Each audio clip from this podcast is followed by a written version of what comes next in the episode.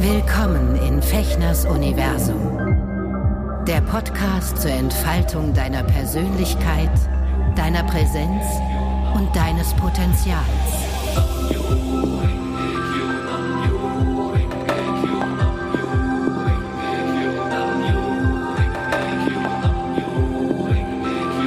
Sei der Welt ein Licht.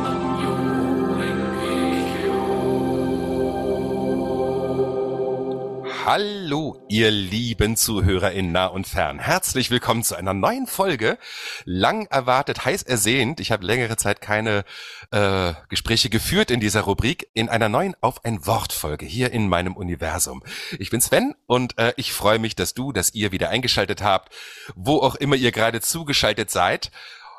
Heute spreche ich äh, mit einem ganz wunderbaren Menschen, den ich noch nie persönlich getroffen habe und wir eigentlich auch jetzt zum ersten Mal hier virtuell verbunden sind, aber wir sind seit einiger Zeit im Austausch, so plus minus einem halben Jahr oder so, weiß ich gar nicht genau, sprechen wir gleich ein bisschen drüber. Der Henrik Lorenz aus Bremen ist bei mir zugeschaltet und ursprünglich haben wir uns connected, weil er mich angeschrieben hat durch äh, durch meine durch meine Podcast-Folgen, wo ich auch über das Lotus-Sutra erzähle und so. Und da er seit einiger Zeit auch diesen buddhistischen Weg ähm, sich ertastet und erfühlt hat, haben, sind wir in Kontakt gekommen. Er hat mir ein Feedback gegeben und so. Und dann habe ich mitgekriegt, was er Tolles macht. Er führt nämlich Männergespräche und zwar in seinem Groove-Keller. Und das hat mich so ähm, Das hat mein Herz so hüpfen lassen, dass ich gesagt habe, komm, wir müssen hier ein Interview führen. Und deswegen begrüße ich jetzt hier von Herzen Henrik. Grüß dich. Moin aus Bremen. Moin, moin, hier aus Bremen, direkt aus dem Groove-Keller. Welcome. Ja, sehr schön. Sag mal, als allererstes, du ja. hast jetzt Moin, Moin gesagt. Ist das ja. nicht schon, ist, bist du da nicht schon so ein Schnacker? Ja, das stimmt und es ist, glaube ich, auch gar nicht so typisch bremisch, aber irgendwie in letzter Zeit kommt mir das immer öfters über die Lippen und ich finde es irgendwie so eine nette Begrüßung. Moin, moin. Ja, ich, ich bin ja auch hier in, Bre- äh, hier in Berlin, sage ich immer Moin. Ne? Die Leute gucken immer irritiert, aber am besten war, ich war jetzt die, ich war jetzt die Woche mit meinem Mann, äh, hatte ich eine Woche Auszeit in Goslar und wir sitzen in einem, in einem Eiscafé dort, uns äh, bediente eine, eine Asiatin, total nett und sie begrüßte uns mit Moin. Das hatte ich so... Okay, äh, der Norden Deutschlands gets international, finde ich super. Total. Henrik, ja. äh, ich habe, ich ähm, habe ja schon kurz eben in der Einleitung erwähnt, dass mich das wirklich angefasst und berührt hat, äh, deine, was du da machst. Ähm, und da möchte ich dich ein bisschen zu ausfragen, wie du dazu kommst und äh, was du da für Erlebnisse, für Erfahrungen gemacht hast und ja. Also, wenn ich das richtig verstehe, du hattest mir auch mal so ein, so ein zusammengeschnittenes Video geschickt. Ich glaube, das war sogar auch ein Beitrag irgendwo dort im Kultur-T V bei euch in, im Regional, ne? Bremen, mhm. ja, N D R oder so. Mhm. Buten und Binnen sogar. Mhm. Ähm, du lädst Männer zu dir ein in den Keller und führst mit denen Gespräche, während ihr euch eure Musik, eure Lieblingsmusik vorspielt und anhört. Ganz genau. So läuft das. Also und nicht Wie nur kommt Musik, man auf so eine geile Idee? Also, okay, da müsste ich jetzt ein bisschen ausholen. Also, das ist hier ein Groove-Keller, ungefähr nicht ganz sechzehn, vielleicht zwischen dreizehn und fünfzehn Quadratmeter, äh, hier mitten in Bremen in meinem Haus, wo ich lebe. Und das war früher mal so ein Krüschkeller. Ich weiß, das kennt wahrscheinlich jeder. Man braucht so einen Keller oder irgendwie einen Raum, wo man alles reinwirft, ohne Ordnung zu halten.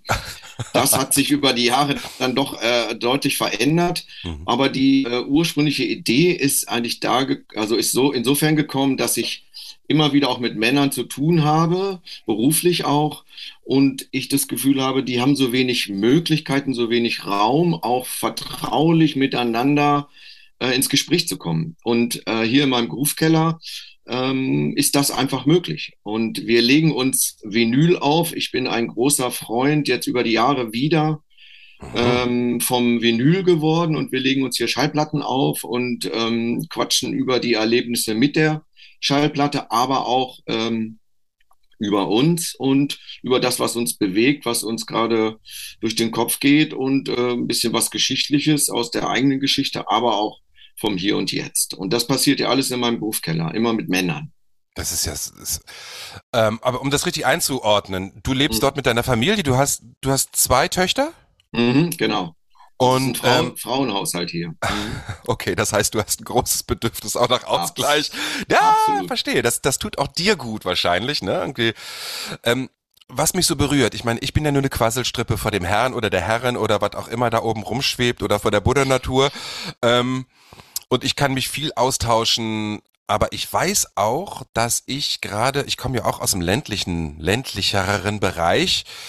Ich hoffe, die Bremer sehen mir das nach, dass ich jetzt trotzdem sage, dass Bremen jetzt keine Großstadt ist. Äh, so, ähm, und ich weiß, und auch jetzt, wo ich wieder da war, habe ich gedacht so, okay, ähm, wenn ich mir da so die Menschen angucke und auch die Männer angucke, ähm, fühle ich das so, dass es so, dass, dass ich das Gefühl habe, dass die Frauen uns da voraus sind oder, oder weniger Berührungspunkte haben, wirklich von sich zu sprechen, von, von dem, was sie bewegt oder wo sie vielleicht nicht mit klarkommen, dass wir Männer, und das ist jetzt egal, ob homo, hetero oder sonst was in between, ähm, uns oft so schwer tun, aus unseren, aus unseren starren männlichen Klischees rauszukommen, ne? Und geschweige denn über irgendwas zu sprechen, wo wir eben nicht Herr der Lage sind, sondern mhm. irgendwie vielleicht gerade nicht mit klarkommen oder mhm. uns dann aber nicht trauen, ähm, wirklich um, um, um Unterstützung zu bitten oder um Rat zu fragen oder einfach nur mal zu sagen, äh, wie machst denn du das?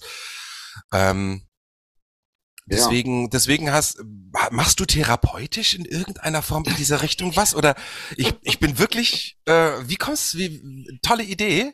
Ja, äh, also eine Sache vorweg, also das ähm, geht mir genauso, das, was du gerade beschrieben hast, und das erlebe ich auch in meinem privaten Umfeld, aber auch beruflich, komme ich gleich zu. Mhm. Und ähm, aber das Spannende finde ich, und das habe ich mir nicht vorher überlegt, sondern das ist einfach passiert über die Jahre. Äh, und jetzt, wo ich darüber spreche oder ich Möglichkeiten geschaffen habe, dass Männer ins Gespräch kommen, kann ich mir das auch alles herleiten. Und das, die Brücke, finde ich, die, die, wie ich es erlebe hier in meinem Groove-Keller, aber auch außerhalb des Groove-Kellers, die Brücke ist die Schallplatte, ist das Vinyl, ist das über die Musik ins Gespräch kommen. Und dann wird es irgendwann auch nochmal mehr persönlich. Und ich arbeite nicht therapeutisch. Ich habe früher lange äh, therapeutisch mit Kindern gearbeitet und mit Familien. Ah, okay. Und jetzt, genau, und jetzt arbeite ich in, seit sieben Jahren in einer Erziehungsberatungsstelle hier in Bremen und habe da äh, immer mal wieder mit, auch mit Männern zu tun, und in dem Fall auch Väter. Und ich mache sehr viel Trennungs- und Scheidungsberatung. Das heißt, mein Auftrag sind die Kinder, und ich versuche, die Eltern in die, in die Elternverantwortung zu bringen, damit sie für ihr Kind sich vernünftig, sage ich mal, verhalten und gute Absprachen und gut miteinander kommunizieren, sodass das Kind trotz oder aufgrund dieser Situation äh, eine glückliche Kindheit haben kann. Und da habe ich halt häufig auch mit Vätern zu tun, hm. auch damit Vätern immer mal wieder, die wenig Kontakt oder kaum Kontakt zu Kindern haben oder zu ihren Kindern haben. Und so ist das dann ähm, entstanden, dass wir als Erziehungsberatungsstelle im, im Rahmen einer Familienwoche äh, gefragt wurden, ob wir nicht als Erziehungsberatungsstelle was anbieten können. Und da habe ich gesagt, okay, ich mache mal so einen Vinylabend für Väter. Das war ganz lustig. Und äh, da habe ich das einfach mal ausprobiert. Das, was ich hier im Groove-Keller mache, wollte ich jetzt mal gucken, geht das auch außerhalb des Kellers. Habe da so ein, in so einem Café das angeboten, und dann kam äh, jemand an, äh, ist an mich herangetreten und meinte, also Herr Lorenz, ich würde auch so gerne kommen, aber ich bin überhaupt kein Vater. Könnte ich trotzdem kommen? Und so ist das dann entstanden, dass ich das, nachdem ich dann dieses Angebot für Väter gemacht habe, jetzt auch dann erweitert habe auf Männer, ja. sowohl Väter und, ähm, und Männer heißt da alle Couleur. Genau. Und das sind aber, so wie ich das richtig verstehe, mhm. ähm, auch teilweise wirklich Menschen oder Männer, die dir fremd sind, ne, die du gar nicht kennst oder die du jetzt nicht aus deinem Freundeskreis oder so hast. Absolut, genau. Also es und die gibt trauen die Männer, sich, da, da, da zu kommen, oder wie, wie, ja. wie ko- kommt die auf dich zu? Wie, also ich, mh, wie findest also ich du die? Mach, ich mache das jetzt mittlerweile schon sehr lange, immer mal wieder auch ganz öffentlich, diese Angebote. Also das heißt äh, Männerglück in oder Vinyl äh, für Männer und äh, wie habe ich es immer genannt, äh, Männer äh, oh, Glück in Vinyl. Und ähm, da biete ich halt ja einen Rahmen an, wo alle eingeladen sind, vorbeizukommen. Und ich sage immer, bitte bringt eure Platte des Herzens mit. Und dann machen wir, indem wir uns zwei, drei Stunden, manchmal geht es irgendwie, es geht meistens um halb acht los. Mhm. Äh, und da gibt es dann irgendwie ähm, wunderbare Musik, unterschiedlichste Musik. Und da gibt es Männer, die da kommen, die ich überhaupt nicht kenne. Also das ist, das ist dann abgefahren. So. Hier, Und das wird sehr, ähm, ich sag mal, sehr gut ist jetzt übertrieben. Also so ein Abend, da kommen so, bei meinem ersten Abend waren wir über, über siebzehn Leute, das war fast schon zu groß. Bei dir in dem diese... kleinen Keller? Nein, nein, nein, das war offiziell. Hier in meinem kleinen Keller ist vor Corona, muss man sagen, vor Corona ist hier, ich sag mal, sechs, dann ist der die Hütte voll hier mit sechs Männern. Äh, jetzt in der Corona-Zeit mache ich es, äh, weil ich keinen Fenster aufmachen, da habe ich es, fange ich jetzt auch erst wieder an, dass wir uns zu dritt treffen. Da mache ich es noch nicht größer. Das ah, okay. Ankommen. Aber das ist nicht sozusagen wirklich im Zweierrahmen oder so, wo es dann ja ausarten könnte in auch in so ein Therapiegespräch, was ja eigentlich nicht das die Sinn der Sache ist, sondern eigentlich ein bisschen Friendship pflegen, so, ne? Absolut. Oder also sich kennenlernen und ein Vertrauensverhältnis aufbauen. Also gar nicht mit einem therapeutischen Hintergrund, sondern... Über, äh, überhaupt nicht, gar nicht. Also das ist... Also das ist genau das Gegenteil, was ich will. Ich hab, ich bin zwar in einem Rahmen beruflich, wo man berät und wo auch man, ich sag mal, therapeutische Elemente benutzt, aber ich würde mich auch nicht Therapeut nennen, sondern ich bin eher der Berater. So. Und hier in meinem privaten Rahmen, in meinem Groove-Keller, mhm. da lasse ich das alles draußen. Da bin ich, ich bin einfach von Hause aus neugierig auf die Geschichten, auf die Menschen, auf das, was sie bewegt. Und ähm, das ist mir so ein bisschen in die Wiege gelegt. Und ähm, das ist die Atmosphäre und meine Art zu fragen, äh, dass dann so, ich sag mal, wunderbare Momente und so ein bisschen so ja, Spiritualität oder äh, so viel Berührung stattfindet. Und das ist alles andere als, also es ist überhaupt nicht mein Anliegen, da therapeutisch zu sein, sondern einfach eine richtig, richtig, richtig, richtig gute Zeit gemeinsam zu haben. Toll. Mhm. Also auch völlig, das ist, das machst du gar nicht aus irgendeinem Hintergrundgedanken, dass du damit Geld verdienen möchtest oder sowas, sondern das ist sozusagen, das schenkst du der Welt. Absolut. Also diese... Also wenn ich das in meinem Groove-Keller hier mache, das ist natürlich, ich stelle dann immer das eine und auch das andere Getränk zur Verfügung, ja. Ein paar Chips und so. Ja, aber die also Leute bringen auch was mit wahrscheinlich, absolut, oder? Absolut, genau. Und das ist irgendwie ein, ein, ein netter Abend so mit Leckereien und guter Musik. Und wenn ich das offiziell mache, einlade, da gibt's dann so einen kleinen Obolus oder ich werde auch mal irgendwo eingeladen, dann sage ich, dass ich da ein bisschen was, äh, vielleicht eine Kleinigkeit, das habe ich auch schon mal gespendet. Also da geht's mir gar nicht um das Geld verdienen, sondern mehr wirklich die Menschen äh, zu berühren und äh, ja, sie zu sich selbst zu führen, würde ich es auch sagen. Und eine, eine Form zu finden, wo sie sich auch über sich selbst vielleicht auch überraschen, weil man sitzt dann da vielleicht auch mit zehn Leuten und auf einmal erzählt man was und erschrickt sich dabei, wie persönlich das von anderen ist, aber wie persönlich ich auch von mir erzähle. Und das, das ist das, Äh, im Herzen der Menschen Freude bereiten. Also das, das ist das, Egal, was ich, ja, und das ist das, äh, würde ich mal sagen, das steht über allem oder darunter, so würde ich das so nennen. Also, wenn du mir das so erzählst, ich, ich merke richtig so, wie mir so ein, so ein Schauer äh, ne, durchgeht und das ist immer so ein Zeichen, wenn, wo ich für mich so, so ein innerer Radar, wo ich merke, wow, das ist, ähm, das hat eine, das hat wirklich eine Tiefe und eine Essenz, weil es hat natürlich auch für dich Ähm, das hilft natürlich auch dir in deinem Leben, in deinen Prozessen. Ich meine, jeder von uns hat ja auch seine Themen und ähm, eine totale Möglichkeit, ähm, andere Perspektiven auch einzunehmen oder auch Fragen zu stellen oder oder mhm. zu sagen, boah, hier und ich verstehe total, was du meinst. Ich weiß überhaupt nicht, wie ich damit umgehen soll. Ähm, mhm. Was denkst du denn? Ähm, guck mal, das ist so meine Geschichte und und dann passiert, dann dann ja, dann dann entstehen Freundschaften. Ne? Und auch nochmal... Also auf so einer anderen Ebene. Also ich merke, das ist vielleicht auch dem Alter geschuldet. Ich merke, dass ich meine Lebenszeit, dass ich schon schaue, mit wem will ich eigentlich in Kontakt sein. Und ich möchte natürlich auch was davon haben. Hm. Und ähm, die Intensität, wie man auch miteinander ins Gespräch kommt und wer sich wie weit auch öffnet, das äh, hat natürlich äh, auch immer was mit dem Gegenüber zu tun. Und ich bin jemand, der da sehr offen ist und neugierig ist, aber auch, mhm. auch von mir erzähle. Und ich finde, das hat so eine Qualität, die ich merke im Laufe des Jahres, die ähm, oder im Laufe des Lebens, die mir immer wichtiger ist. Also ähm, ich mag es gerne auch in der Kneipe irgendwie ein bisschen rumquatschen und Spaß haben. Da bin ich der Letzte, der da keinen Bock zu hat. Aber die Qualität der Beziehung, die Qualität der Menschen, mit denen man zu tun hat, die würde ich, also die ist mir immer wichtiger geworden. Also mhm. Und ich habe jetzt gerade auch neulich mit einem Freund gesprochen, so mein aktuelles Thema ist wirklich, das kam auch durch das Chanten jetzt auch aktuell, dass ich mich mehr mit Menschen ähm, ja, in, in Kontakt begeben möchte, die mich, die mich auch inspirieren. Also nicht nur, dass ich über den Groove-Keller andere inspiriere, was ich auch sehr, sehr gerne mache mhm. und ein wichtige, wichtiges Anliegen von mir ist, aber ich will auch ähm, wieder mehr auch selbst inspiriert werden. Und das ähm, tut mir gut und tut anderen gut und genau, passiert ja auch gerade. Also finde ich ganz toll, es geht mir genauso. Also ich, ähm, ich merke so, je älter ich werde, darf ich kurz fragen, wie alt du, wie alt du bist? Äh, sechsundfünfzig. Ah, okay, dann sind wir plus minus. Du bist ein paar, fünf Jahre älter, glaube ich, als mhm. ich. Äh, aber ungefähr eine Generation, ein, mhm. ein Alter.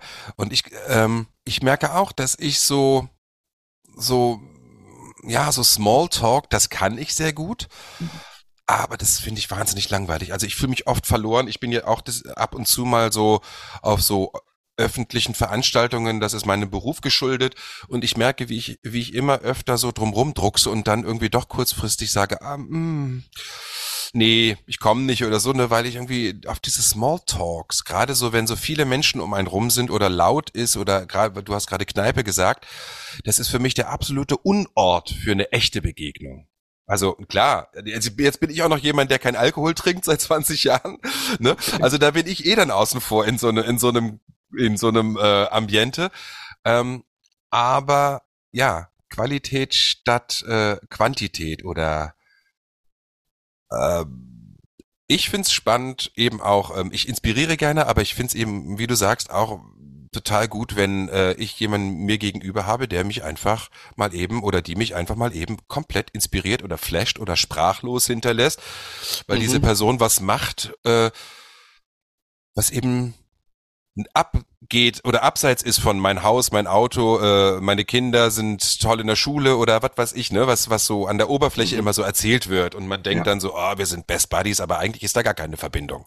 Absolut. Und das ist wirklich etwas, also ich habe, ich finde schon auch einen großen Freundeskreis ähm, und das ist mir auch wichtig und auch, ich bin auch einer, der hier und da Smalltalk führt und das, so ist das Leben nun mal, das ist ja auch, gehört irgendwie auch dazu, aber jetzt, wie ich es eben schon gesagt habe, die Qualität dessen, was man, was da zwischen einem passiert und was man so voneinander kennenlernt und voneinander hört, das ist etwas, was zunehmend ähm, mich an, antreibt, sage ich mal. Mhm. Und ähm, da bleibe ich dann auch lieber mal zu Hause, als in die Kneipe zu gehen und irgendwie Smalltalk zu halten und äh, lese oder gehe in meinen Groove-Keller und lege mir eine Schallplatte. Jetzt muss ich zwei Sachen fragen. Mhm. Ähm, ich hätte jetzt innerlich, aber ich bin auch ein komplizierter Skorpion, totales Problem, weil ich äh, habe vor, keine Ahnung, zehn Jahren alle meine Schallplatten äh, in so einen Schallplatten gebraucht. Händler gegeben und dachte, die ganzen Schätze gebe ich mal irgendwie weiter, vielleicht haben noch Menschen Freude dran und da waren wirklich Schätze aus den achtzigern und so, ne, äh, mhm. dabei, ähm, was auch völlig in Ordnung ist, weil ich habe seit Ewigkeiten keinen Plattenspieler mehr. Ich weiß, das hat so ein Revival, der, der Plattenspieler mhm. ja. und es ist auch wirklich eine andere Art, ähm, Musik zu hören, es hat was ganz, man dreht die Platte um, man äh, man hört dieses Kratzen, man legt den Dings auf, man ist sozusagen, also wie der Dirigent, der kurz mal so eine Sekunde Pause macht, bevor das Stück losgeht, ne? Mhm. Ähm, und dann als als mal eben kurz bei Spotify äh, einen Song anmachen oder eine Playlist zu spielen oder so. Hätte ich trotzdem eine Chance, zu dir in den Groove-Keller zu kommen? Oder? Aber natürlich, jederzeit. Also, also du akzeptierst auch Streaming oder, oder einen Spotify-Anschluss. Ja, hallo, das ist ja normal. Das ist das Leben. Also das Leben außerhalb meines Groove-Kellers hat Spotify. Also ich ja genauso. Ich höre ja auch tagsüber immer Spotify. Okay. Das ist und, übrigens ähm, keine Werbung, Spotify. Psst, ah ja, okay. Piep, piep, piep, piep. Genau. Also ich, ähm, und das, ich habe hier auch einen Zugang an mein Handy. Das heißt, wenn es ganz schlimm kommt, kann ich auch was von meinem Handy abspielen. Mhm. Und aber das ist, ich würde es als eine Ergänzung sehen, als eine Bereicherung fürs Leben, nämlich, wie du schon gerade gesagt hast, dieses haptische, sich die Platte rausnehmen, auflegen, die Nadel drauf, dann kratzt das, dann äh, muss man sie nochmal sauber machen, mhm. dann setzt man sich hin und dann hört eine Platte dann auch, ähm, ich sag mal, die Seite A dauert zwanzig Minuten oder fünfzehn Minuten, dann hört man die auch zu Ende. Und es ist nicht nur wie auf meinem Handy, wo man hin und her zappt und nach dem ersten Refrain höre ich mir schon wieder ein anderes Lied an, sondern man nimmt sich Zeit, Muße, in die Musik einzutauchen. Und das ist etwas, da habe ich hier auch ganz viele Leute, die zu mir in den Groove-Keller kommen, angesteckt. Also viele meiner Freunde haben sich seitdem auch selber wieder einen Plattenspieler gekauft und haben das wieder in ihr Leben eingeladen und lassen sich auch von Schallplatte inspirieren. Und das ist wirklich eine Qualität, die für mich einen Mehrgewinn meines Lebens beinhaltet. Und deswegen oh. ist alles andere auch herzlich willkommen. Aber hier in meinem Groove-Keller ist alles voller Schallplatten. Und wenn du vorbeikommen würdest, so ist das auch bei meinem Groove-Keller, ähm, bei meinen Vinylabenden, ich bringe eine ganze, einen ganzen Berg an unterschiedlichsten Schallplatten mit. Das heißt, wenn du jetzt deine Schallplatte des Herzens ähm, vor ein paar Jahren dem Plattenhändler gegeben hast, was auch immer eine gute Idee ist, damit wird sie vielleicht jetzt in einem anderen Raum und vielleicht werden deine Platten auch in irgendeiner Form vom Groove-Keller aufgelegt. Oh. Dann, das ist ein schöner Gedanke.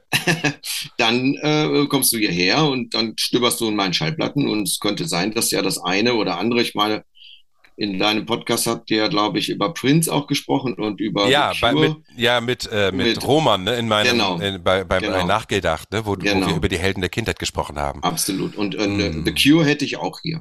Ah, siehst du? Und dann würdest du die, dann könntest du, wenn du willst, die selber auflegen oder ich lege sie für dich auf. Geil, das heißt, dann würde ich sagen, oh Gott, die Japanese Whispers, die habe ich damals äh, gekauft, in, als ich in Paris war und äh, war total happy, die habe ich wie einen Schatz nach Hause äh, transportiert, irgendwie damals fünfzehn Stunden im Bus zurück in genau. den Harz und äh, habe die dann irgendwie so oft gehört, dass sie total im Arsch war und nur noch gesprungen ist. Aber, und du hättest die dann dort. Ja, genau. Oh, übrigens eine geile Platte. Also Absolut. Cure, also gerade diese alten Sachen, also ja. bam. Und du hast recht, es ist was anderes. Also ich erinnere mich noch gut daran, ne, wenn ich damals eine Platte gekauft habe, dieses dieses dieses Inlay und dann war das immer schön gestaltet und dann waren da die Texte oft drauf. Also nicht immer, aber sehr oft. Und dann hast du die, diesen Geruch gehabt und ähm, es ist was anderes, als auf dem Handy mal eben die App zu öffnen und kurz irgendwie zu auf die Suche zu gehen und dann zack anzumachen. Mhm. Es ist, naja, es ist, ist eine Art von ritueller, ritueller mhm. Konzentration auf die Musik, ne? Und es ist, das ist das eine, genau. Und bei mir war das so, ich habe ja früher als Teenie selber meine Platten gehabt und aufgelegt. Das war ja die Form, wie man früher Ähm, Musik gehört habt, hat, ähm, wenn ich das jetzt, wenn ich die Platte jetzt raushole oder generell eine ganz andere Platte raushole, dann erinnert es mich auch irgendwie, es berührt mich auch immer mit meiner eigenen Geschichte, nämlich weil ich das ja irgendwie, das schreibt sich ja in den Körper ein, diese Erfahrung des Haptischen mit einer Schallplatte und sich das Zeit nehmen und das Cover lesen, äh, die, das Inlay lesen und, und, und was du auch gerade beschrieben hast. Und das passiert dann alles zeitgleich und das ist ähm, großartig. Ach Mensch, jetzt bin ich fast ein bisschen traurig, aber gut. Ich habe mich damals entschieden und das ist auch gut so, weil ja. äh, in mein, also hier in diesem hektischen Berlin-Leben äh, und außerdem hätten wir gar keinen Platz mehr für, für, für einen Plattenspieler. Ich, also, und, und die Katze würde dauernd draufhauen, heißt das ja, wahrscheinlich, Katzen, weil, es sich, also. weil es sich bewegt, das Ding. Zack, bumm. Und ich sage dir ja, wenn es, wenn das Bedürfnis, wenn dieser Wunsch in dir ist, dann wird das sowieso kommen. Und dann also ich, irgendwann, ich irgendwann mich vielleicht, immer, wenn es soweit ist, dann würde auch ein Plattenspieler auch in dein Zimmer passen oder in deine Wohnung. Mal, mal gucken, mal gucken. Aber da jetzt wieder sozusagen, ey, ich hatte wirklich ein Riesenplattendings. Irgendwann hatte ich die dann mal äh, zwischengelagert bei meiner Großmutter auf dem Dachboden, was eine ganz mhm. blöde Idee war, so in so einem ähm, in so einem Umzugskarton. Und ähm, weil es dann nämlich sehr, sehr heiß wurde und als ich die dann Jahre später dann irgendwie äh, in meine W G, in mein W G-Zimmer holen wollte und irgendwann mal abholen wollte, war irgendwie waren viele einfach total gewellt, weißt du, die konntest du halt einfach wirklich in die Tonne kloppen, weil es einfach ja. so dann der Sound war, ne? Und das Cindy Lauper hörte sich trotzdem gut an, aber ich meine... ne? Aber, äh, ach Mensch, ähm, aber wo wir, wo wir beim Thema... Ähm, sind mit mit Ritual. Mhm. Hm, vielleicht können wir da mal kurz das mit einbinden, ja. weil du hast jetzt auch vorhin, also für die Zuhörer, die jetzt damit gar keine Ahnung haben, du hast vorhin ganz kurz das Chanten auch erwähnt. Ähm, also damit ist gemeint, also Chanten heißt re- generell Mantras rezitieren oder singen, ne? Und ähm, aber in dem speziellen Fall, weshalb wir auch überhaupt in Kontakt gekommen sind, weil du mich irgendwann mal angeschrieben hast, auf mein, aufgrund meiner Videos oder meiner meiner meiner Podcast-Beiträge zu der Praxis des Lotus-Sutras. Du meinst speziell auch die das Chanten von Nam-Myoho-Renge-Kyo, ne? Das machst du jetzt seit zwei Jahren, oder? Ja. Mhm. Also seit eigentlich durch Corona ist das gekommen. Man hatte dann ja mehr Zeit, mehr Ach so. Ruhe. Und ein guter Freund von mir, mit dem ich früher zusammen gearbeitet habe, der das schon seit über dreißig Jahren praktiziert, der, äh, über den habe ich das schon auch vor zwanzig Jahren mal immer mal wieder kennengelernt, aber es äh, wollte irgendwie nicht in mein Leben. Also ich bin immer wieder drüber hinweggekommen. Und durch die Corona-Zeit habe ich wieder, auch im Sinne von, ich brauche Menschen, die mich inspirieren, habe ich wieder mehr Kontakt zu ihm aufgenommen. Mhm. Und dann haben wir uns zum Chanten getroffen, weil ich das ja kannte. Und so ist das dann Toll. gekommen. Und seitdem treffen wir uns einmal die Woche immer mittwochs morgens und chanten von acht bis neun. Ach toll. Und äh, das machen wir seitdem. Und wir treffen uns auch regelmäßig. Und ich hab, bin ja jetzt auch der Besitzer einer, eines Gohonzon und mhm. ähm, praktiziere, praxi, praktiziere dies jetzt auch hier. Das ist auch in meinen Groove-Keller ja. eingezogen. Und das, genau. Ach, das ist aber, äh, für die Leute, ihr habt ja uns natürlich jetzt nur Audio, auditiv ja. äh, am Ohr. Äh, Henrik und ich sind hier über Zoom natürlich auch per Video verbunden und das seht ihr jetzt natürlich nicht. Ich möchte ganz kurz beschreiben, was ich so um Henrik rumsehe, um, um ihn unser Mikro. Ich sehe äh, viele Platten, die so so ein bisschen wie so Trophäen aufge, aufgestapelt sind auf Regalen. Das sind wahrscheinlich, ich sehe da auch hinter dir gleich äh, Velvet Underground mit der Banane. Mhm. Äh, Mega-Platte, muss ich auch mal wieder hören. Mhm. Ähm, da ist Supertramp, glaube ich, oben links, wenn ich das richtig erkenne, vom Plattencover. Nee, das ist ähm, Maiden Voyage von Herbie Hancock. Okay. Aber sieht so ähnlich aus. Herbie Hancock, äh, dieser weiße Flügel sah das eben gerade so ein bisschen mhm. aus. Mhm. Äh, okay, Herbie Hancock ist interessanterweise auch jemand, der, glaube ich, seit über fünfzig Jahren praktiziert, ne? Genau. Äh, das Lotus-Sutra. Und ich sehe auf der rechten Seite, auf, auf meinem rechts hier äh, auch ein, ein Piano oder ein, ein Keyboard. Ja, ein Fender Rhodes ist da. Das heißt, du machst auch selber Musik? Absolut, mhm. ja. Okay. Auf meinem in- ja. Hm? ja. Kommen wir später drauf. Kommen wir vielleicht später gleich nochmal drauf. Mhm. Und auf der linken Seite äh, für euch, äh, oder zu meinem Links, ähm, sehe ich im Hintergrund den den Butsudan. Also das, der Butsudan ist sozusagen der Schrein, ähm, wo der Gohonzon, diese Schriftrolle, wo das Lotus-Sutra äh, drauf geschrieben ist in Form ähm, von Altjapanisch und Sanskritzeichen, ähm, sozusagen ähm, drin aufbewahrt wird. Also es heißt ganz... ganz platt, der Buddha wohnt da drin und wenn du ihn nach Hause holst, bereitest du ihm einen schönen Platz, damit damit er geschützt und sicher ist ähm, oder die Buddha-Natur dort sozusagen ähm, jederzeit zu öffnen ist, wo man sich davor setzen kann und sich damit verbinden kann. Das hast du in deinen Groove-Keller gestellt. Jawohl. Das ist weil weil also deine Familie gesagt hat, du hast jetzt eine Vollmacke oder weil du deine Ruhe haben wolltest? Äh, das Zweite.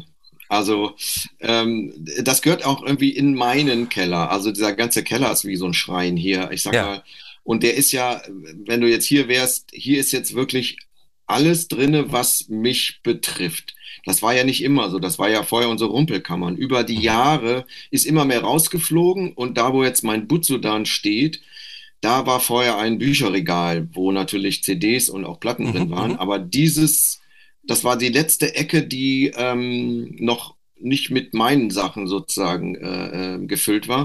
Das habe ich jetzt rausgeschmissen oder jetzt vor einem, vor einem mhm. Jahr ungefähr. Habe dann das nochmal gestrichen, das ist so eine kleine Ecke. Und da ist dann der äh, Butsudan ähm, hingekommen und dort habe ich ihn aufgestellt. Und dadurch hat der, der, der letzte Winkel des Groove-Kellers hat auch nochmal sozusagen eine Toll. Aufgabe bekommen. Ja. Und sag mal, wenn du das jetzt seit zwei Jahren machst, ich, ich bin natürlich sehr neugierig, ich, ich muss, also ich habe schon wieder so einen kleinen Schauer, ähm, äh, weil das weißt du vielleicht gar nicht oder wahrscheinlich weißt du das nicht, weil ich habe ja vor über fünfundzwanzig Jahren angefangen zu praktizieren, mhm. sechsundneunzig in in Celle damals, mhm. ja, und bin dann auch eben in der S G I gewesen, in dieser buddhistischen Laienorganisation, die weltweit so dafür sorgt, dass Menschen, die Interesse an dieser Praxis haben, auch Zugang dazu bekommen und ähm, eingeführt werden, unterstützt werden, begleitet werden, was ich wirklich sehr Sehr, sehr genossen habe und mein Leben lang dankbar sein werde dafür. Mhm.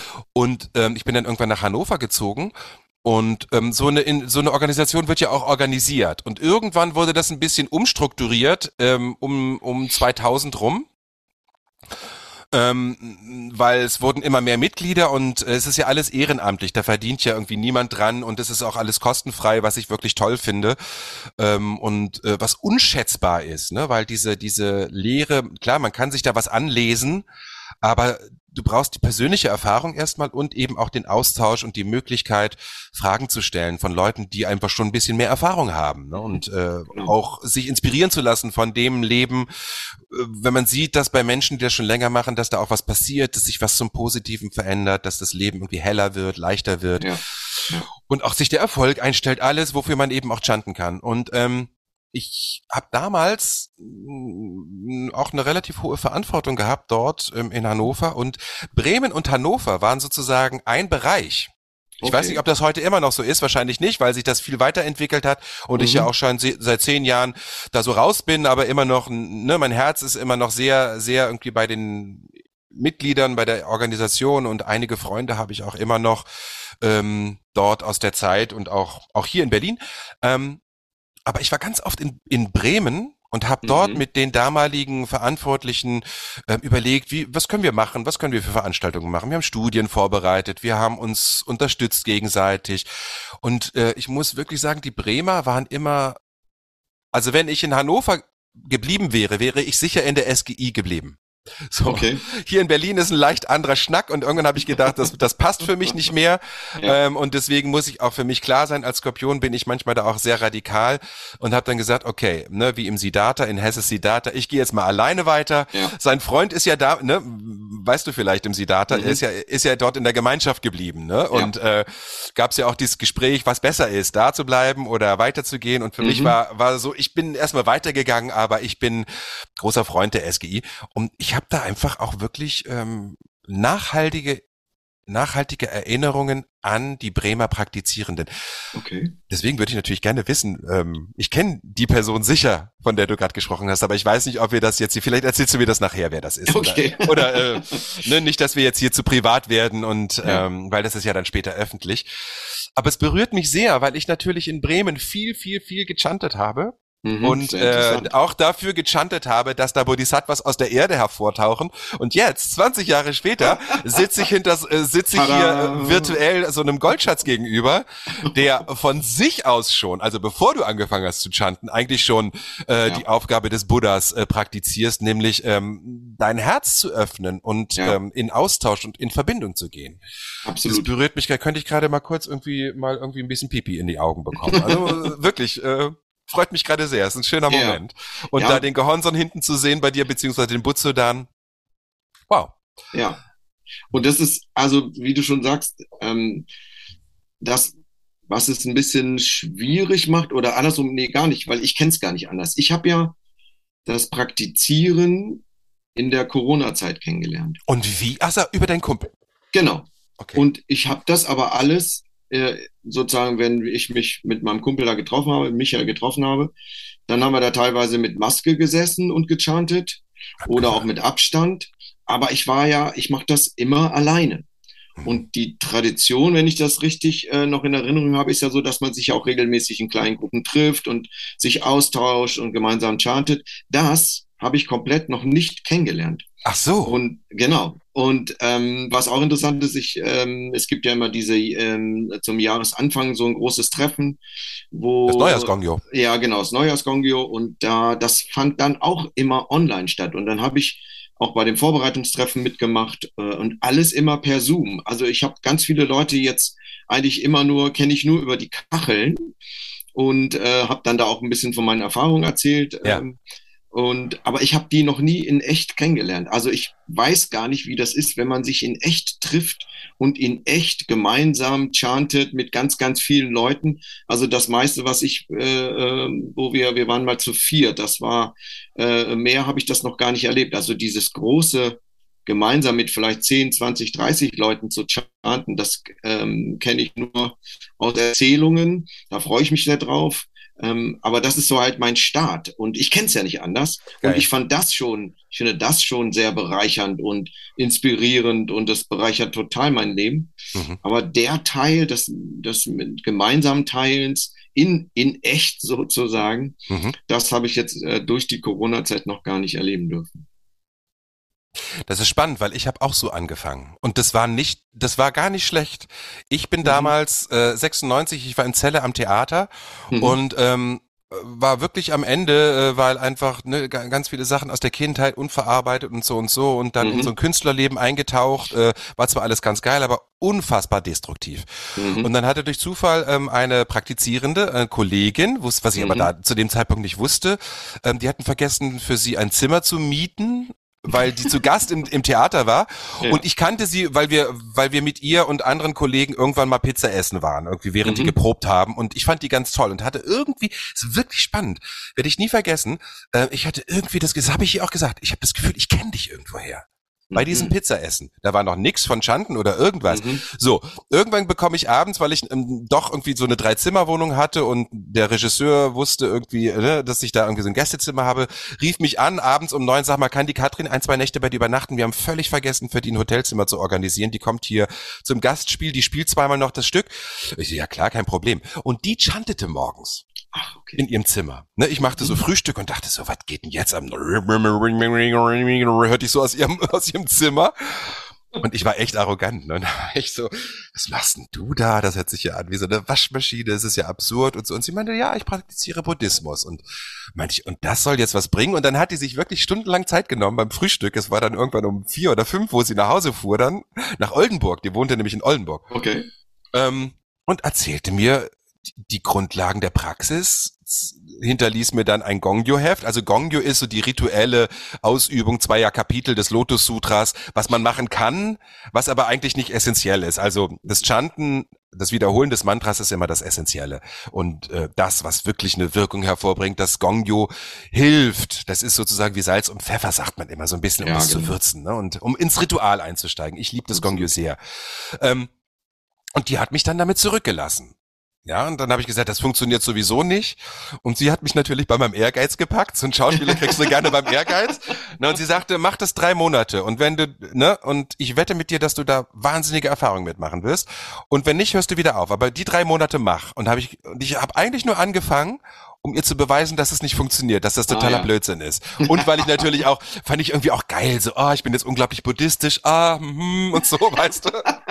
So, so, so, so völlig egoman. Ähm, und es ging, es, ja, es ging total ans Eingemachte. Also habe ich auch an anderer Stelle von erzählt, äh, das mhm. müssen wir jetzt hier nicht weiterführen. Aber ich habe fast ein Jahr dort in Celle auch für mich allein praktiziert. Mhm. Also ich habe das Gongyo völlig allein gelernt. Frag mhm. mich nicht wie. Es gab mhm. kein Internet, wo man sich das mhm. irgendwie mal eben bei YouTube anhören konnte in langsamer Form oder so. Ja. Und ähm, sie war dann zwei, zwei Monate später nochmal in Celle und dann haben wir wieder und sie meinte, wow, du kannst das ja schon richtig gut. Und dann bin ich irgendwann ähm, mal zu einer Versammlung Monate später nach Hannover gegangen. Das war auch mhm. so ein zusammengewürfelter Haufen ja. von irgendwie so Studis, die irgendwie alle vielleicht so ein, zwei Jahre praktiziert hatten und so. Und das war wirklich so Grassroots. Und ähm, die Katrin hat mich dann irgendwann mal, also meine Shakubuku-Mama, das, also Shakubuku nennt man die Person, die einem sozusagen das, äh, das weitergibt und, und beibringt, mhm. nach Hamburg mitgenommen. Auch auf so eine Riesenversammlung. Okay. Ich war total okay. aufgeregt, habe gedacht, okay, jetzt bin ich in einer Sekte gelandet und mm, mm, und ich ich weiß nicht, ich saß ganz hinten mit ihr. Es waren irgendwie bestimmt zweihundert Leute da und okay. eine wow. eine Japanerin, Frau Takahashi, mhm. wirst du wahrscheinlich nicht mehr kennen, mhm. ähm, saß ganz vorne und hat ein hat ein Studium gehalten. Ich weiß nicht okay. mehr über was, aber ich weiß, dass diese Frau mich so unfassbar geflasht hat, weil ich die okay. hat ganz leise gesprochen, ganz freundlich. Und auch sehr gebrochen, auch Englisch und ne, es wurde dann immer übersetzt und so. Mhm. Und inhaltlich habe ich kein Wort verstanden, aber ich habe ihre Frequenz gespürt. Okay. Ja. Und das ist so bei mir rein. Die hat mich so dermaßen beeindruckt durch ihre Mildheit, durch ihre Herzlichkeit, durch ihre Freude, mhm. dass ich sofort gedacht habe, okay, hier bin ich richtig. Ja. Und ich, ja. ähm, ähm, ich habe dann sogar mal bis, wir haben dann mal, ähm, sind wir dann als Gruppe hier, als ich schon in Berlin war, auch nach Mailand gefahren. Da war ein großes Jugendabteilungstreffen äh, in mhm. Mailand, Europa-Jugendabteilungstreffen, wo wir mit, fünf, ah, okay. ta- mit fünftausend Leuten in einer riesengroßen Halle gechantet haben. Das okay. war krass. Hammer. Also Alter. Da sitzt du auch wirklich nur noch so in, wir saßen so mittendrin und du hast nur noch so so ein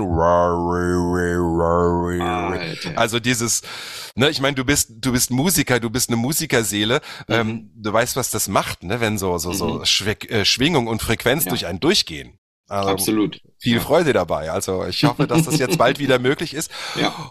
Und Grüße gerne mal, ähm, sende mal gerne mal Grüße da in die Berliner, in die Berliner Gemeinschaft. Die Bremer. Äh, in, in die Bremer Gemeinschaft, ja. weil da habe ich, ja, also im Nachhinein wirklich geht mein Herz auf, weil da okay. waren einige Menschen, die sich wirklich gekümmert haben, auch in Zeiten, wo es mir richtig schlecht ging. Also mhm. die haben, also es, ja. Und da, da würde ich sagen, diese Energie, diesen Spirit, den gibt's hier immer noch. Also das, was du beschreibst, also ich kenne sie, ich kenne zwei jetzt persönlich, aber ich krieg auch ein bisschen so im Rahmen von Zoom auch mit, was hier, wer hier so in, in der Bremer Szene, der Nichiren-Buddhismus-Szene, also wer da ähm, praktiziert, das sind schon wirklich besondere Menschen. Also das, das ist ja auch das, auch wieder da, dass, äh, dass ich Kontakt haben möchte und mich selber auch inspirieren zu lassen. Und mhm.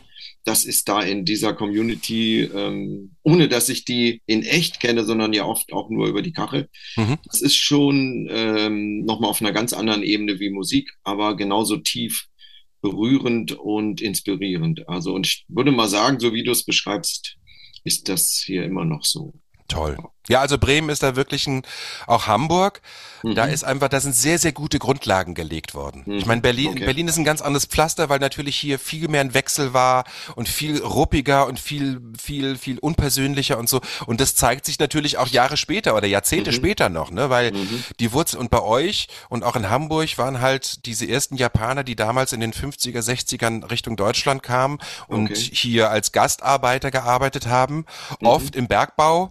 Und so, ne? Ähm, oder oder gerade so Düsseldorf und so, äh, wo es dann auch viel, ähm, also wo es auch zum Beispiel viele japanische Restaurants gibt von, von Mitgliedern, ne? Also das, das okay. ist wirklich sehr, sehr spannend. Äh, Ach, aber ähm, in, in, in Bremen, ich komme jetzt nicht auf den Namen, da gab es einen Japaner, der schon lange verstorben ist, der natürlich die, diese Wurzeln ganz, ganz sauber und ganz tief bei mhm. euch dort in die Gegend gesetzt hat. Und das blüht okay. natürlich jetzt alles auf, ja. in Form von tollen Nachfolgern. Ja. Die ja, ja mittlerweile auch, als ich anfing, gab es ja da schon Leute, die zwanzig, dreißig Jahre praktiziert mhm. haben, oder? Ja. So, ne? Und in meinen Augen schon irgendwie äh, erleuchtet waren, ja? So, ja. Also, ja. Ja. ja. Was ja nicht der Fall ist. Wir sind ja irgendwie, wenn dann punktuell erleuchtet. Immer mal genau. wieder zwischendurch. Ja, genau. Ähm, Wir geben uns Mühe. Was mich wirklich interessieren würde, ähm, ja. du praktizierst jetzt zwei Jahre, wenn ich so, wenn mhm. ich so direkt und ehrlich werden darf oder so, so mhm. persönlich. Nur zu. Ähm, kannst du das, also, ich mag mich jetzt gerne bei, bei dir ein bisschen, von dir ein bisschen inspirieren lassen, weil es okay. ist so, auch wenn man fünfundzwanzig Jahre praktiziert, heißt ja. das nicht, dass du zwischendurch wirklich irgendwie denkst, was mach ich eigentlich für einen Kack? Also ich, es mhm. passiert gar nichts, ne? Es passiert natürlich viel, viel tiefer und mhm. so, ich habe gute Ursachen gesetzt, so dass ich jetzt ein tolles Leben führe und Auskommen habe, tolle Beziehungen und so, das hat sich alles gewandelt, also zu der Zeit war das alles nicht der Fall, aber mir fehlt manchmal so ein bisschen so dieses... Diese, diese Begeisterung des Neuanfangs und dieses, mhm. wenn Leute so mit leuchtenden Augen erzählen, also ich kann es noch gar nicht glauben, was mir passiert ist, ich habe gechantet und dann ist das passiert. Kannst du irgendwie mh, mal so erzählen, was, was für dich sich in den zwei Jahren so durch die Praxis in deinem Leben oder auch in dem Leben deiner Familie vielleicht mhm. verändert hat? Äh, oder ist es zu persönlich? Nee, nee. Also, aber eine interessante Frage. Ich muss gerade mal ein bisschen überlegen, weil das...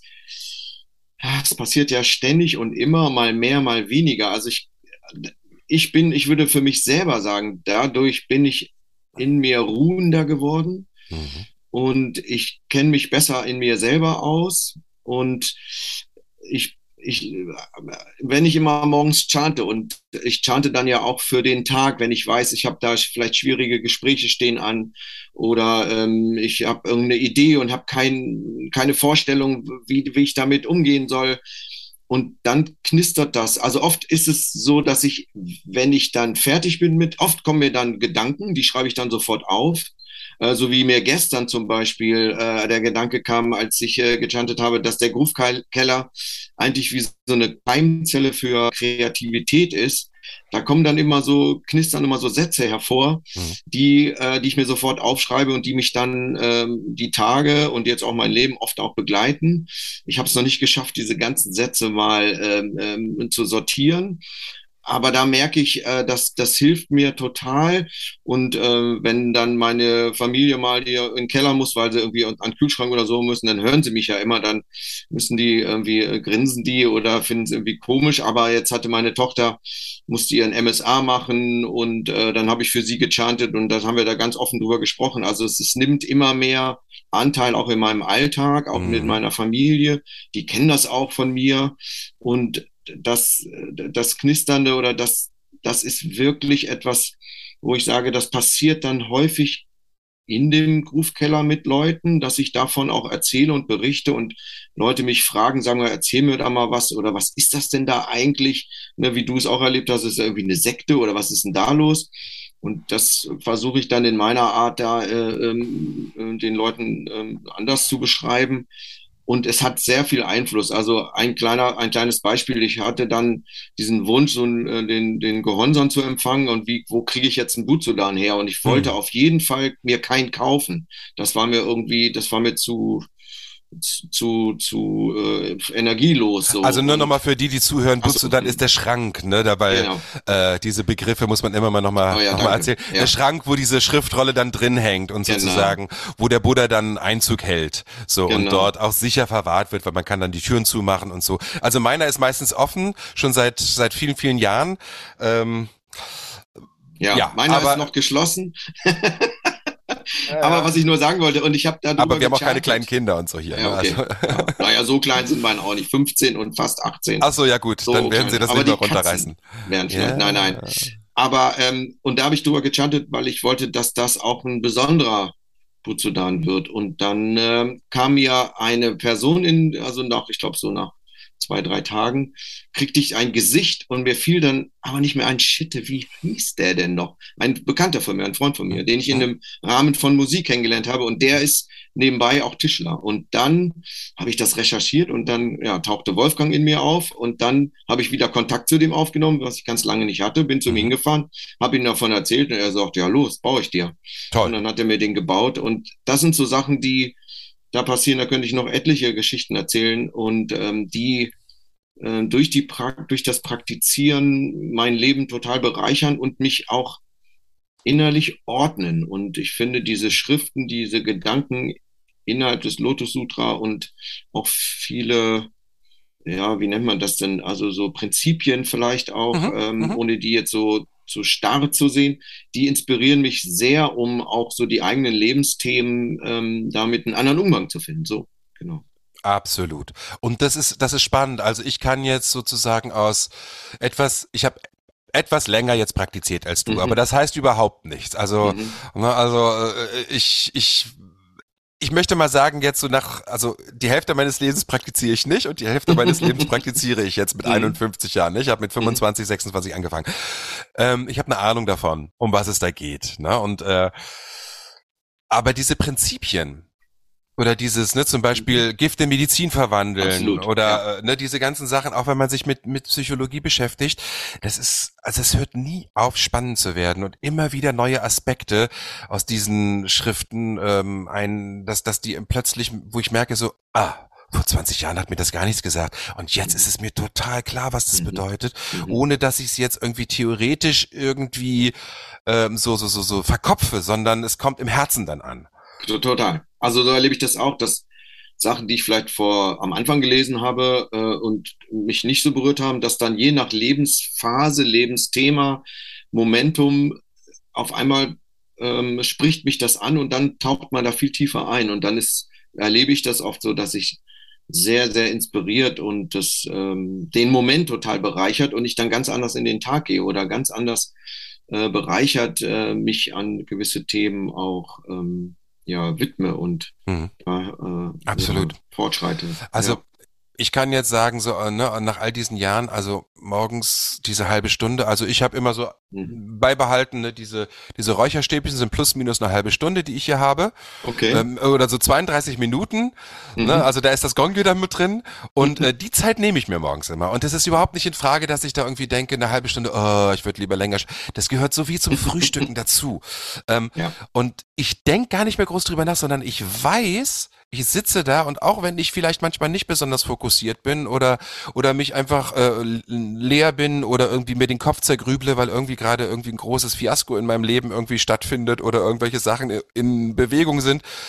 Ich weiß, dass dieser Tag geil laufen wird, weil ich einfach mich in eine Frequenz einschwinge, die sowieso alles miteinander verbindet und harmonisiert. So. Und das ist etwas, ähm, das, das, ich könnte gar nicht mehr ohne. Also das mhm. ist so, mhm. so hilfreich und so stabil, wie du sagst, stabilisiert und klärt. Ja. Auch wenn es nicht konkret ist. Also man kann natürlich auch konkret für etwas chanten, ne, um was zu verändern, aber das mache ich mittlerweile nur noch ganz, ganz selten. Also meistens, wenn ich konkret bin, chante ich für andere. Weil ich weiß, die brauchen okay. gerade, die brauchen okay. gerade einen Booster, die ja. brauchen gerade irgendwie ja. einen Support-Booster. Ja, ja, ja. Und das ist äh, auch ein schöner Begriff, Support-Booster. Booster, Support-Booster. Ist ja, ist ja, ja, ist ja so. Ne? Ja, ich meine, so, also so. Ja. äh, Energie, das ist reine Energie und Schwick äh, Frequenz, die man aktiviert und die kann man natürlich ja. senden, ne, durch Raum Absolut. Und Zeit. Also ja. selbst ja. Äh, Verstorbenen kann man, kann man gute Energie schicken. So, und also. man, ich habe auch das Gefühl, also ein sehr guter Freund von mir, von früher, ein Musiker, Ähm, der auch Nichiren-Buddhist aus Hannover war, der ist leider vor drei Jahren verstorben und da hat mir mal einer hier aus Bremen, auch ein wunderbarer Mensch, irgendwie gesagt, das ist so ein bisschen, als ob ich den, also ich habe dann angefangen, also der ist vor Corona oder um die Corona-Zeit gestorben, mhm. als ob ich sozusagen eigentlich so wie so ein, so ein Staffelstab, als ob er mir den gegeben hat und ich führe das jetzt in seinem Namen, vielleicht ist vielleicht ein bisschen zu groß, aber er ist gegangen und ich habe es genommen und ich führe das sozusagen auch in seinem Rahmen oder in seinem in seiner Energie weiter. Das ist auch etwas, ähm, der hat auch ein Bild hier bei meinem Gohonzon, ähm, der ist, äh, den, den danke ich sozusagen jeden Tag, jeden Morgen. Also das ist schon besonders und so hat man ja auch macht man ja am Ende, dass man auch den Verstorbenen äh, sich widmet. Und da sind im Moment so drei Personen, die mir sehr, sehr wichtig sind mhm. und die auch hier in dem Groove-Keller mich sehr inspiriert haben, mhm. ohne dass sie das vielleicht in dem Ganzen so gar nicht, also wir hatten gar nicht genug Zeit, sage ich mal, das irgendwie zum Raum, also das zum Thema zu machen. Aber die sind mir sehr, sehr wichtig und die nehme ich mir dann auch jeden Tag mit in meinen Alltag rein, so, weil sie äh, mich inspirieren, auch wenn sie nicht mehr ähm, zumindest nicht in diesem Leben hier auf der Welt äh, präsent sind, aber mhm. sind woanders präsent. Ja. Was mich natürlich noch interessieren würde, wenn du hast jetzt mehrmals gesagt, dass du, dass du auch eine Musikerseele bist. Mhm. Mhm. Beruflich hast du das nie gemacht, ne? Sondern eher mhm. immer in einem, in einem Spaß oder privaten Kontext. Aber ja. ich gehe mal davon aus, dass du, dass du da ziemlich, dass du da was kannst auch, ne? Wenn du sagst, mhm. du hast auch mit anderen Leuten Musik gemacht mhm. ähm, ja. oder machst sogar Musik. Ähm, das Mantra ist ja im Sechsachteltakt. Mhm. Ja. Meinst du, das hat eine Wirkung, diese Art des Taktes auf auf diesen Groove, in dem man manchmal kommt, wenn man so, also ich habe manchmal das Gefühl, ne, so irgendwann wird es dann so ganz leicht und man ist in so einer so äh, hat das einen Vorteil gegenüber einem Dreivierteltakt, äh, nee, Dreivierteltakt, äh, Vierviertel. na, eine Viervierteltakt oder, äh, weil Mantra, ich kenn, habe mich viel mit Mantren beschäftigt, manche sind ja wirklich völlig abwegig vom Rhythmus. Mhm. Ähm, hilft das oder hat so ein Sechsachteltakt, das ist ja auch so ein Walzertakt so ein bisschen, ähm, um gut in so eine, in so einen Groove zu kommen, wo wir wieder beim Groove-Keller sind? Mhm, mhm. Also ich finde, Sechsachtel ist ja sowas Erdendes. Ups, jetzt hau ich alles was. Jetzt, jetzt also, habt ihr jetzt nicht gesehen, also, er hat jetzt erst das Mikro umgehauen. Also das kommt ja auch ein bisschen aus der afrikanischen Musik. Also da ist das ja auch so. Sechsachtel? Ja, also so, ah, okay. also die viele afrikanische, ich hoffe, dass, dass ich das jetzt richtig sage, aber das ist mein Empfinden, mhm. ist viel auch in diesem Sechsachtel und also so sehr erdig. Das wird ja wirklich so, die Betonung ist immer auf der Eins und auf der Drei. Also sehr, sehr, ja, ich finde schon sehr erdig. Und das hat schon ein, das macht schon einen Unterschied. Vier Viertel ist irgendwie so, das ploppt so an der Oberfläche, zip, zip, zip, zip, zip. Aber so ein Sechsachtel, der hat nochmal eine andere Schwere, eine andere Kraft, eine andere Energie. Wenn man die ähm, langsam chantet, dann hat das nochmal, finde ich, nochmal eine andere Kraft, als man das äh, schnell äh, äh, chantet.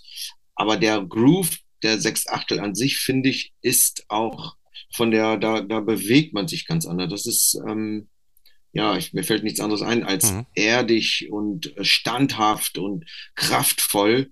Ähm, das hat eine, eine andere Energie als ein Vierviertel oder das ist ähm, interessant. Zwei Viertel. Mhm. Das gefällt mir ganz gut, dass du das jetzt so intuitiv so bezeichnest, ne? Weil ich immer mhm. da... Das stimmt. Mhm. Naja, nicht umsonst sind auch viele, viele, ähm, sag ich mal, alte Tänze oder sowas in diesem mhm. Takt, ne? Also weil ja. es halt einfach ähm, wahrscheinlich nochmal in so, ja, was, was Erdiges ist und in den Boden geht und Wurzeln schlägt auch, ganz genau. so auf eine Art und Weise, ne? Ja, und hat auch was Spirituelles, ich glaube. Jetzt, ich will das gar nicht so, ich kenne mich jetzt ehrlich gesagt nicht so sehr in der afrikanischen Musik aus. Ich war mal in Afrika, habe das da mal alles erleben dürfen. Mhm.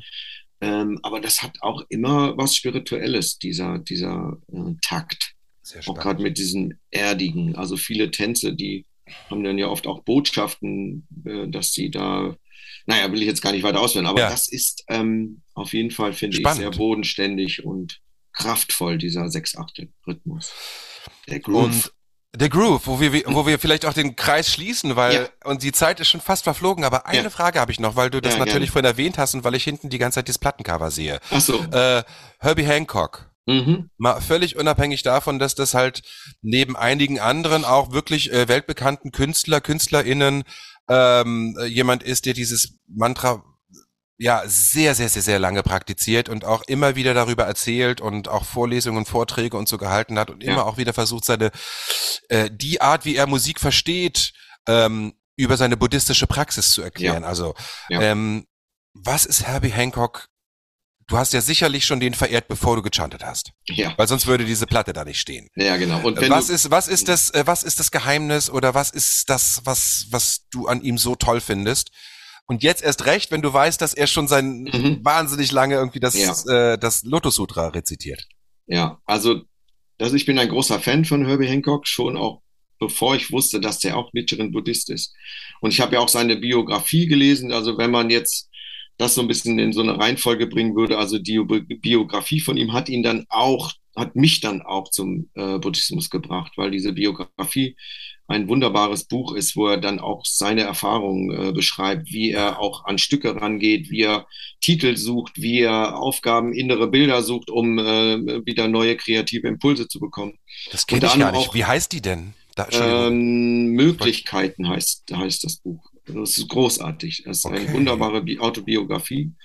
Und dann ist ja auch noch, er ist ja auch einer, der mit Miles Davis noch gespielt hat und auch Wayne Shorter ist ja auch ein Mitstreiter, ein Saxonist ja. von in der Miles Davis Ära, der ja auch Nichiren-Buddhist ist. Es gibt ein wunderbares Video auch äh, von Wayne Shorter, wo er sein Konzert mit ähm, der buddhistischen Praxis verbindet so ein bisschen. Also das Ach, ist auch sehr beeindruckend. Oh, schickst ja. du mir das mal zu? Ja. Dann würde ich das vielleicht ja. auch irgendwie auch ja, bei Facebook mal posten toll. Oder so, weil das kenne ja. ich ja. Und ich habe auch ja. diese, ich habe auch Herbie Hancocks Biografie noch nicht gelesen, weil ja, ich habe immer nicht so einen Zugang zu dieser Musik gehabt, weil ich bin nicht so ein mhm. Jazz-Kenner äh, mhm. mhm. und ähm, ähnlich wie bei klassischer Musik, durch meinen Mann habe ich da jetzt die letzten zwanzig Jahre einen tollen Zugang bekommen, mhm. aber mich hat niemand an Jazz rangeführt. Deswegen ja, okay. war das für mich immer ein bisschen, wo ich dachte so, äh, also ich kann dich gar nicht zu tanzen, weißt du so? Ja, ja, ja.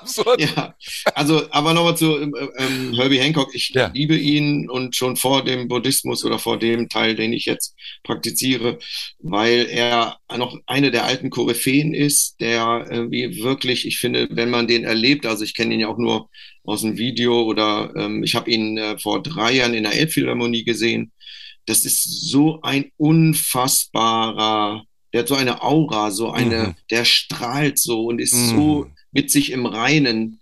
Also ähm, das ist, ist äh, unglaublich. Also das ist wirklich ein ganz, ganz besonderer Mensch. Und dann macht er auch noch, wie ich finde, großartige Musik, ähnlich wie Miles Davis auch, der immer sich selber treu bleibt und seinen eigenen Stil, ähm, unabhängig davon, ob man damit Geld verdient oder nicht, äh, in den Vordergrund stellt und sich seine Inspiration in die Tasten haut und dann wunderbare Musik äh, daraus hervorgeht. Und äh, das ist schon äh, wirklich total super. Und wo du gerade sagst, äh, ich bräuchte mal jemanden, der mich an den Jazz heranführt, ganz kleine Werbung. Ich hatte jetzt am Freitag, das ist auch aus der Keimzelle des Groove-Kellers hier entstanden, mache ich mit einem Freund oder habe ich jetzt am Freitag einen komische Lyrik- und Jazzabend gemacht. Wie geil ist das denn? Mit einem Freund, der hier... mit dem ich hier auch in dem Groove-Keller, über den Groove-Keller kennengelernt habe. Und er ist für die komische Lyrik zuständig. Und äh, ich habe halt äh, Jazz aufgelegt mit Schallplatte. Und das, und das habt ihr dann veröffentlicht oder habt ihr gestreamt, oder? Nee, nee, wir haben das äh, hier, es war so eine Veranstaltung, äh, das war am Freitag, da waren um knapp dreißig Leute. Und da habe ich den Jazz ein bisschen vorgestellt und habe irgendwie verschiedene Facetten von Miles Davis am Anfang und ja. Louis Armstrong bis hin zu heute Lars Danielsson und der ein wunderbares Lied Lviv gemacht hat, was eine Stadt in, U- in der Ukraine ist, die jetzt schon ziemlich zerbombt ist. Und so haben wir ja verschiedene Geschichten um die Schallplatte. Und mein Freund äh, hat komische Lyrik eingebracht, weil der das so beseelt wunderbar vortragen kann. Mhm. Und da äh, machen wir jetzt im November nochmal wieder eine Veranstaltung hier im Schnürschuhtheater. Und das ist so etwas, wenn ich sagen würde, Mensch, wenn du jetzt hier um die Ecke bist, komm mal vorbei. Das ist so eine Idee, wie man auch nochmal an den Jazz herangeführt wird. Und hinterher am Freitagabend sind auch Leute zu mir gekommen und gesagt, ach, ich hatte eigentlich ein bisschen Sorge, komische Lyrik finde ich toll, aber Jazz, das ist doch immer so Frickelkram und das habe ich irgendwie ein bisschen Angst gehabt, aber du so hast so schöne fürs Ohr. Ja, genau, du hast mir da so nette äh, Lieder herausgesucht, die, finde ich, für Leute, die so gar nichts mit dem Jazz anfangen können, äh, finde ich so auch da eine Brücke sein kann, sich mit dieser Musik, mit dieser wunderbaren Musik äh, da mal irgendwie vielleicht einen Eingang zu finden und dann zu gucken, wo ist denn mein mein Jazz vielleicht auch. Ähm, und das muss ja nicht immer Frickel und Free Jazz sein, sondern es gibt so unfassbar wunderbare Musik. Ähm, vielleicht nicht immer gleich zum Tanzen, aber zum Hören, zum zu sich selbst kommen, um eine Brücke mhm. wieder zu sich selbst zu schlagen, ist der Jazz, finde ich, ein wunderbares Medium. Mhm. Okay, das heißt, es gibt noch viel zu entdecken in dieser Welt. Absolut. Ähm, Mensch, Henrik, ja. du, ich würde sagen, es ist eine Punktlandung, wenn wir mit so einem, mit so einem äh, Jazz, wenn wir mit Jazz enden, dann ist doch die ja. Welt irgendwie noch ein Stück besser geworden wieder. Ja, ich finde auch. Du, vielen, vielen Dank. Das, äh, danke, dass wir das jetzt endlich geschafft haben. Also es war wirklich ein bisschen schwierig, also vor allen Dingen von meiner Seite aus, weil die letzten Monate irgendwie mal wieder äh, hoch und ab, auf und ab ging, vor allen Dingen beruflich äh, und ich mhm. einfach wenig Zeit hatte und öfter mhm. mal wieder verschoben habe. Jetzt hat's geklappt. Ich danke dir von Herzen für dein, äh, für de- also erstmal für diese Idee, für diesen Ort dort, mhm. ähm, wo einfach die die Lotusblume ähm, im Keller gedeiht und wächst und mhm. äh, du dort, äh, sag ich mal, das Männerkarma änderst. Das ist wirklich, ähm, wirklich, das ist ja nicht hoch genug zu schätzen, was du da machst, ja, weil ich glaube, wir brauchen, egal ob schwul, hetero oder so, wir Männer haben echt, ähm, wir müssen uns mitteilen, wir müssen irgendwie rauskommen ja. aus unseren kla- äh, toxischen Maskul- Männlichkeitsbildern, die wir von uns selbst selbst haben und die wir anderen aufdrücken.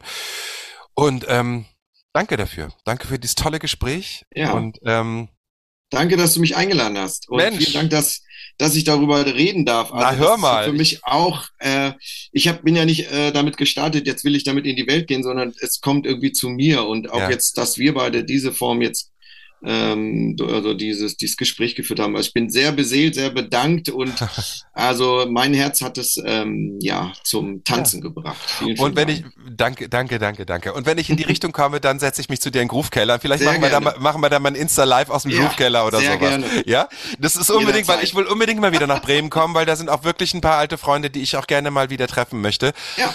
Grüße in die Runde, auch alle, die das jetzt gehört haben. Ich, ich hoffe, wir haben euch hier eine schöne, inspirative Stunde ge- Äh, bereitet und ähm, wenn ihr in Bremen seid, äh, ich werde auch nochmal vielleicht einen Kontakt von dir äh, mhm. hier mit in die Shownotes schreiben, äh, dass, dass man dich kontakten kann, wenn der eine oder der andere, ich muss jetzt in dem Fall wirklich sagen, der eine oder der andere, das ist jetzt ein Männerding, ähm, das Bedürfnis hat, dich zu besuchen oder mit, sich mit dir irgendwie tolle Musik anzuhören, äh, dass ihr auch Henrik direkt kontaktieren könnt.